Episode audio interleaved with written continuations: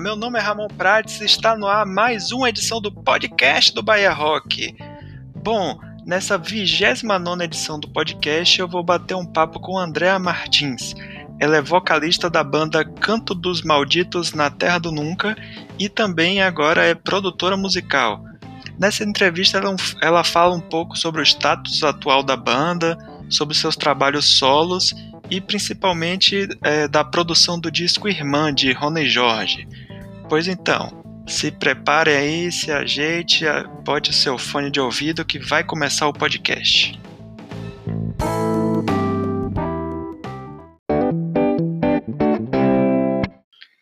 Olá, Andréa, seja bem-vindo ao podcast do Bahia Rock.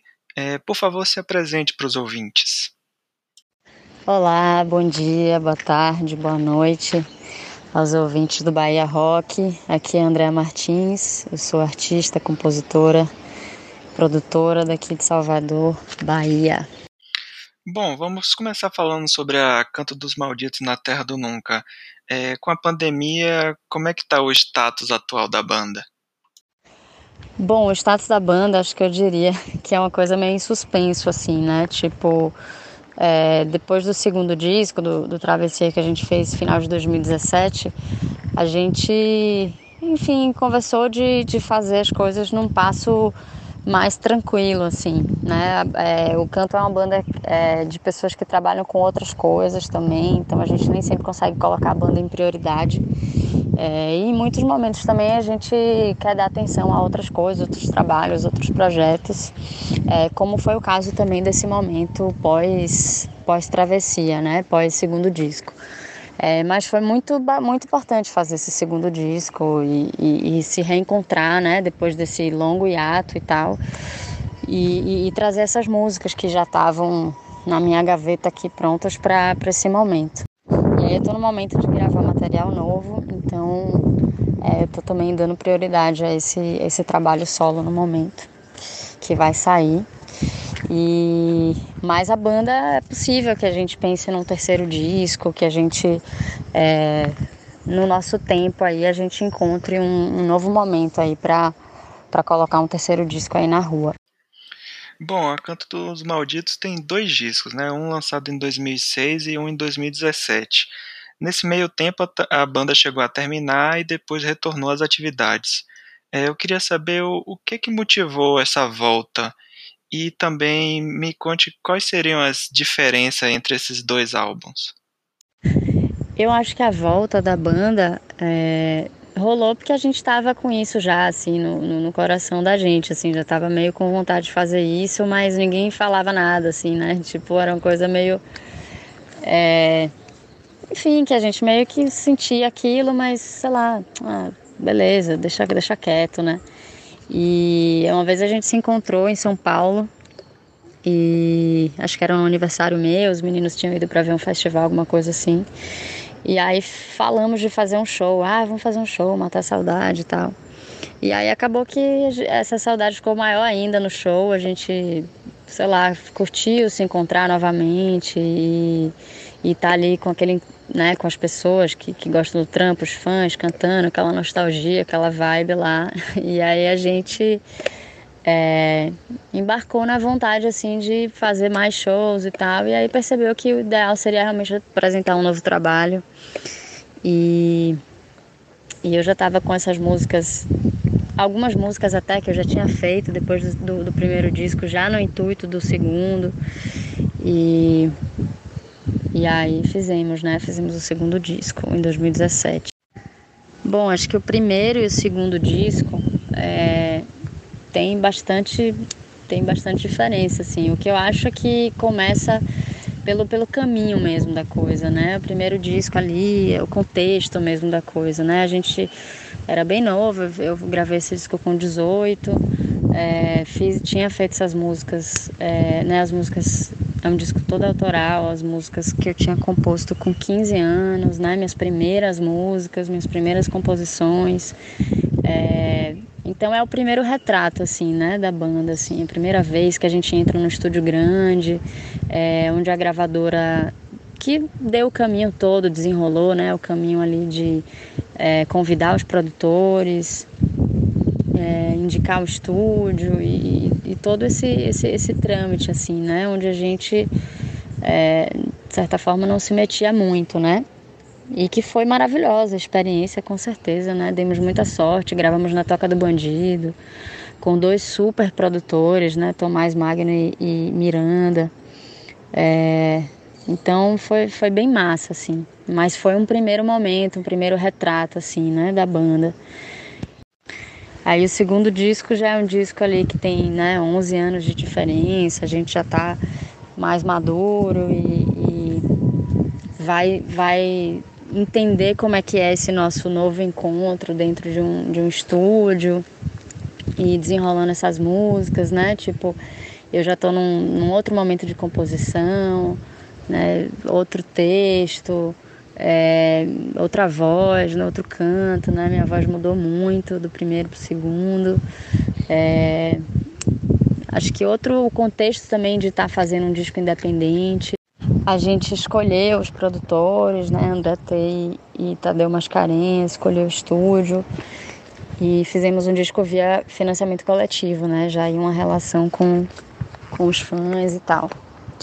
E é um disco que também musicalmente a gente é, foi mais assim pela onda das canções. Então é, vamos ver o que, que as músicas estão pedindo e, e, e, caminhar mesmo entendendo que a banda, além de ter esse aspecto mais rock, né? De, que o primeiro disco tem muito isso, assim, dos paredões de guitarra, tinha aquela referência mais grunge, meio new metal e e aí o segundo disco acho que a gente de certa forma já limpa um pouco isso, isso já tá de certa forma no gente mesmo, na nossa tocada, no nosso no, nas nossas influências. Então a gente limpou é, nesse sentido e deixou as canções falarem, assim, um disco que acaba sendo um pouco mais pop, talvez, é, nesse, nesse aspecto, assim, não tem uma estética específica, né?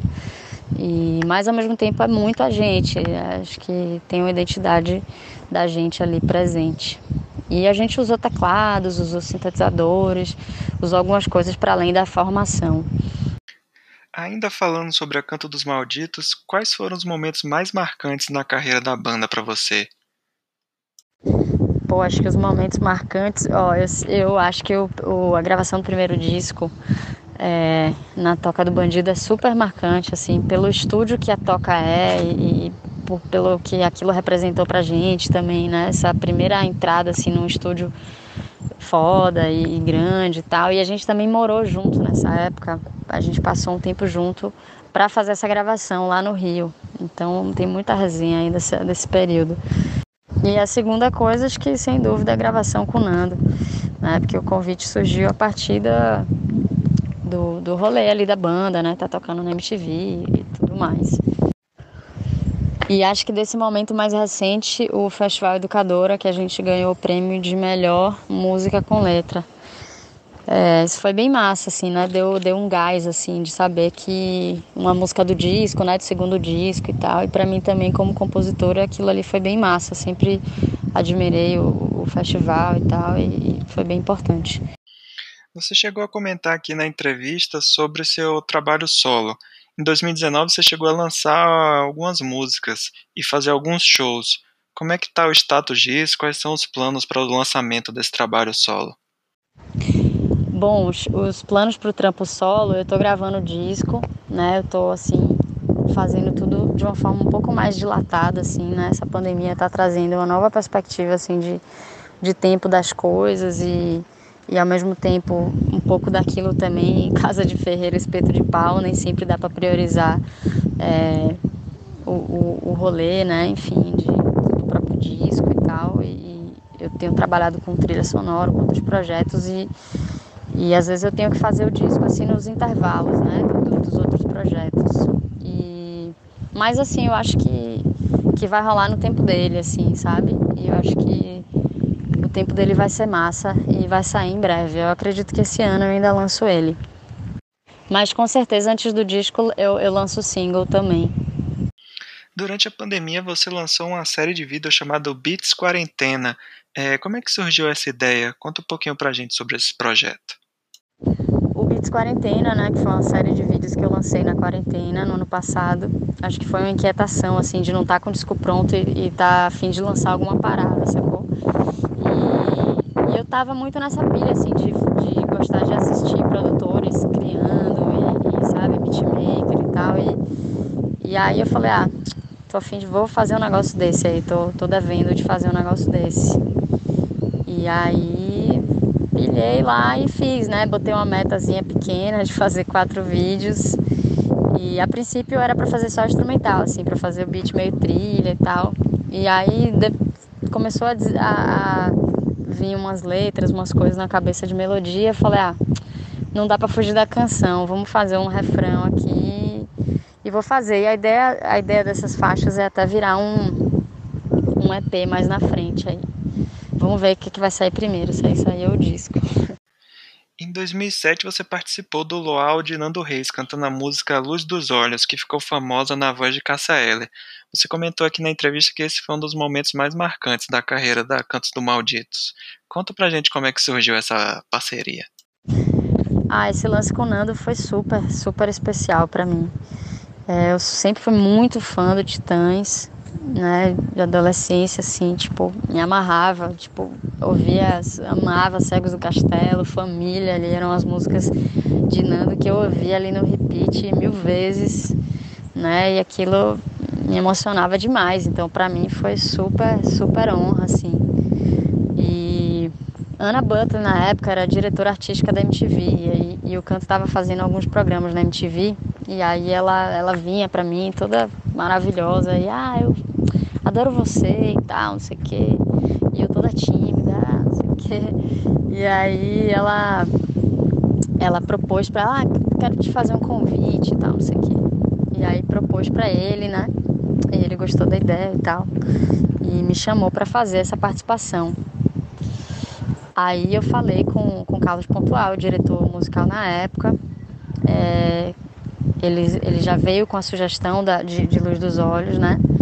E eu, cara, sério, meu Deus, mas essa música, né, que Cassiela gravou, né, tão, tão especial, tão foda aquela gravação.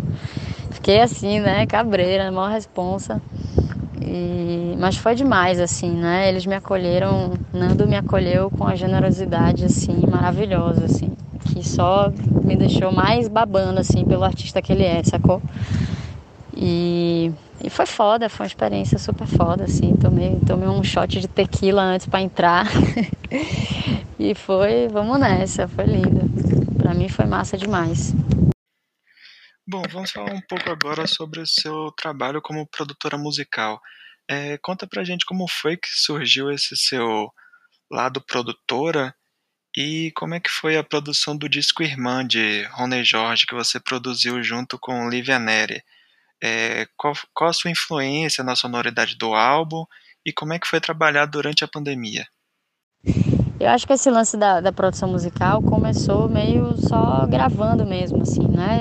usando esse, esse software de, só para registro, de, de gravar a música ali, registrar as ideias e tal, e colocar uma ideia ou outra para levar para a banda. E aí depois eu fui gravando mais coisa mesmo. Então, que o que era só uma ideia, eu já estava gravando uma track de guitarra toda, e já estava gravando uma ideia de bateria, já estava gravando, já estava pedindo baixo emprestado para gravar uma linha de baixo. E, e, acho que isso aí foi me dando um, um tesão mesmo nessa parada, assim.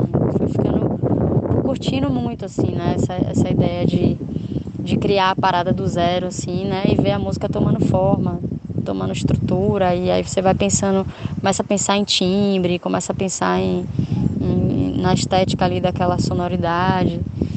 E aí eu, eu vinha fazendo isso para mim, né? E, e aí comecei e, e, paralelamente trabalhando também com trilha sonora. Então isso de certa forma também já estava já estava operando nisso para fazer fazendo trilha. Trilha para filme, né? Muitos em parceria com com meu irmão, Rony. E, e aí fiz coisas de peça, de, de, teatro, né? Algumas coisas que já tinham canções envolvidas também, aí já tinha uma direção musical, já tinha um trabalho de canção. Mas para produzir para uma outra pessoa, aí foi a primeira vez, né? De, de fazer aí agora pro, pro disco de meu irmão, Rony Jorge. esse novo disco dele que se chama Irmã e que para mim foi uma, uma, um super convite maravilhoso assim né de, de fazer essa coprodução né tô fazendo a coprodução junto com Lívia Neri.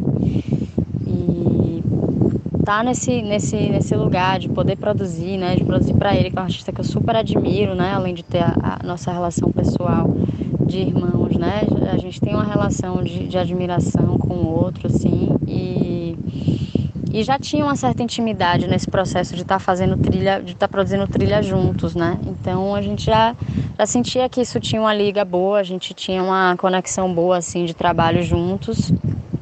E, e aí surgiu essa possibilidade deles fazer esse disco e, e esse convite aí. Eu diria que assim, pra, é, eu, eu já fiz essas outras produções, né? Já fiz produção de espetáculo de teatro, né? Que, que envolvia show, que envolvia músicas, né? Então, de certa forma, tinha um pouco já desse aspecto. Mas acho que, assim, é, produzir um disco para um outro artista é, é, a primeira vez. E uma primeira vez maravilhosa, assim, um super desafio, mas aquele desafio que você faz amarradona, assim, né? Tanto em termos de, de, de crescimento mesmo e, e de, de troca né? Poder estar tá, é, poder estar tá numa pandemia, né? Fazendo música, produzindo música e com, com incentivo, né? E acho que tudo isso, assim, principalmente sendo mulher, assim, né? A gente sabe que esse lugar de, de, de produtora musical mulher é bem raro, né?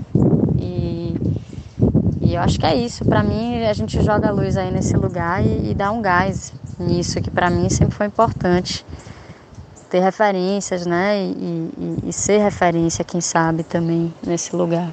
E de certa forma a gente trabalhou bastante do zero, assim, né? Eram, eram músicas que é, uma ou outra tinha uma, um, um rascunho, assim, né? Tinha de arranjo, alguma coisa que a gente teve acesso ali de, um, de uma gravação de celular, de um ensaio que ele tinha feito, alguma coisa assim mas muitas das músicas né, eram músicas, composições recentes dele, que a gente é, fez essa curadoria juntos, nós três, né, ouvimos essas canções, chegamos na, é, na escolha das oito finais que, que entram no disco. É, o edital que, que viabilizou o disco, ele tinha uma característica ali também de prazo, né, de condições ali, que guiou também um pouco o método é, os métodos né, que a gente foi entendendo como, como fazer, né, principalmente nesse aspecto da pandemia. E Rony ele vem dessa característica de banda, né? Então, com a Ladrões e depois também quando vai para o trabalho solo, é, monta uma banda, né? E, e, e, concebe ali aqueles arranjos junto com a banda. Então, acho que para a gente também foi esse desafio, assim, né? De, de é, compor esses arranjos né, dentro da estrutura do home studio, que coloca ali também é, uma estrutura estética. Né? Claro, você pode fazer um monte de coisa, mas ali você vai um pouco mais para o caminho dos beats, né? vai para o caminho ali onde você usa bastante sintetizador né? e, e coisas assim que estão ali é, dentro da máquina, né? essa estrutura assim. E acho que trabalhar na pandemia foi isso, assim, muita, muita reunião virtual, né?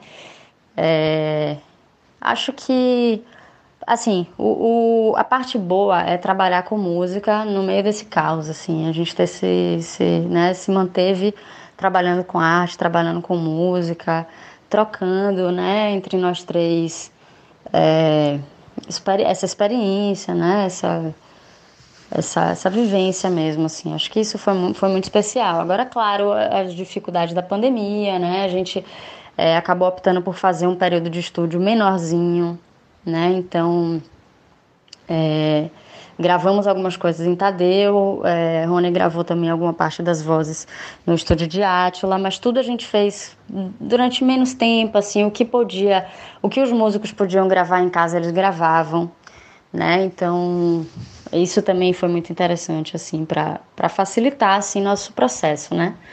Então, muitos gravaram em casa, tinham condições de estrutura para gravar em casa. É, e assim, a gente sentia que a, a, sentia muita vontade de estar mais perto, vivenciando isso um com o outro.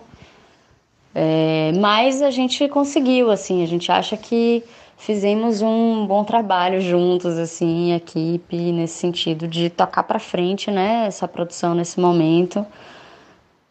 E a gente dirigiria isso, né? Então, a gente praticamente escolhia a gig que tocaria em cada em cada faixa, né? Além de ter a gente também como musicista, a gente cantou, é, gravou, né? Fez os beats, gravou sintetizador, teclas e, e, várias coisas. Né? Mas então a gente tinha essa relação do, da, dessa colaboração com os músicos, né? Então, por exemplo, uma música é, definia que ia ter violão de aço, guitarra e baixo.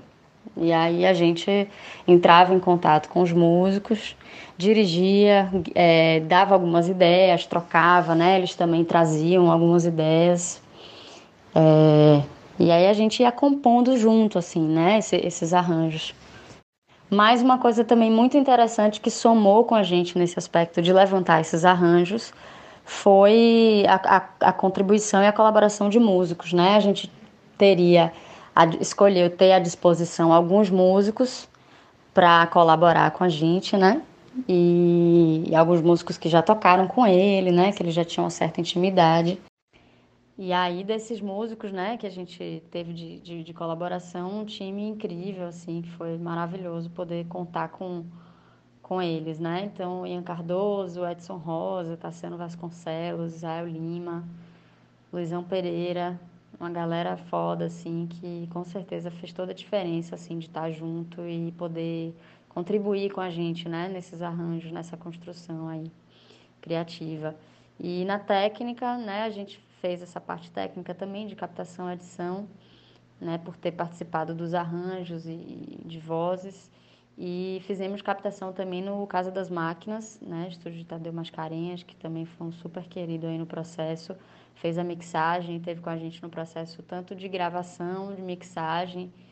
E Maurício Gargel, a master, né, fizemos algumas captações também de, de voz de Rony no estúdio de Átila Santana, também no Rio Vermelho. E, excepcionalmente, uma, uma gravação no estúdio de Gilberto Monte, em São Paulo, onde, onde Edson Rosa gravou guitarra. Né? O restante dos músicos mandaram de casa. E eu acho que em termos de sonoridade, assim, a gente ouviu algumas coisas antes, né? Ele, ele trouxe o sítio do Pica-Pau Amarelo, né? A trilha sonora, que estava bem presente, assim, nesse momento dele. É, falou muito de soft rock. É, a gente ouviu também, estava ouvindo aquele disco de Damon Albarn, que é o Everyday Robots, que é um disco que nós três gostamos muito. É, eu acho que, assim, é, colocamos de certa forma nossa, nossa mão ali, né? Nossa identidade ali. É difícil dizer no que exatamente, né? Eu acho que quem ouve, né, quem acompanha o trabalho dos três, assim, de certa forma, vai, vai compreender um pouquinho da nossa marca ali. Mas o que eu é, me preocupei também, acima de tudo, é que, claro, houvesse uma, uma marca, acho que isso é interessante, né? Não só no trabalho como de, de, de cantar, de tocar, de compor, mas de produzir também, já que é um lugar onde eu realmente quero, quero estar, né? E quero colaborar com outros artistas. Eu acho que é legal, de certa forma, ter, ter a marca, né? ter a assinatura ali, da, da sua, da, do que você levanta de sonoridade ali, né? certas características. Mas eu acho que é muito legal também guiar com a música, assim, né? Fazer, fazer o que a música pede um pouco, né? E às vezes, para isso também é necessário é, se afastar um pouco da sua identidade como artista, né? Então, acho que meu papel também produzindo esse disco era é, não trazer muito da, da artista Andrea, né? Não trazer só, né? Poder, poder ter uma visão mais ampla de entender o que, que a música pedia, né? O que a música precisava. Afinal, ali não era meu papel como artista, né? Mas meu papel como produtor. Então, tirar o melhor da música dele. Então, de certa forma, eu acho que tem um pouco da minha marca, mas minha, meu intuito maior era, era fazer pela música, né? Fazer para que a música é, e trazer as características dele, né, como artista. Acho que isso é o mais importante do, do papel, assim, do, do produtor. Andréa, muito obrigado pela entrevista. Deixe uma mensagem de encerramento para os ouvintes do podcast. É isso, gente. Valeu. Obrigada, Ramon. Obrigada, Bahia Rock, pela oportunidade de trocar essa ideia, conversar um pouquinho. Acho que nessa pandemia a gente está precisando, né? Trocar essa ideia aí mais. E obrigada pela escuta de todos. E é isso, gente. Quem quiser seguir lá no Insta, arroba André Martins. E eu vou atualizando sempre lá é, os projetos que eu estou participando, seja de trilha, de produção, de, de, de disco, né? O disco solo vem aí. Conto com vocês aí nessa escuta. beijo grande.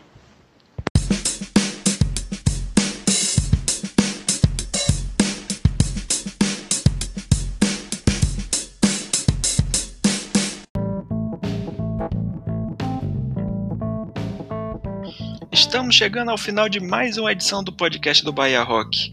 Agradecer mais uma vez a Andréa Martins pela participação. E é isso, espero que vocês tenham gostado de mais essa edição do programa. E é isso, até o próximo. Um abraço.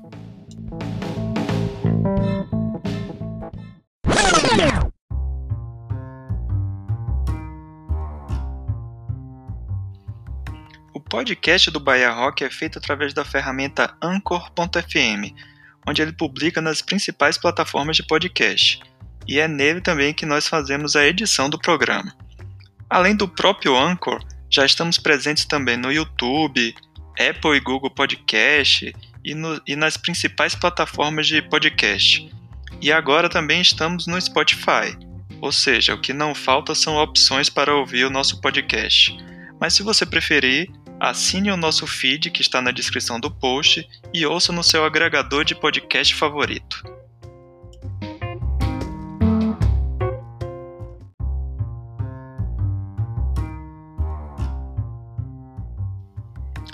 Continue acessando bahiarock.com.br para ficar ligado nos eventos que vão ocorrer na Bahia, com a agenda completa e também conferir as bandas cadastradas, além das novidades do site.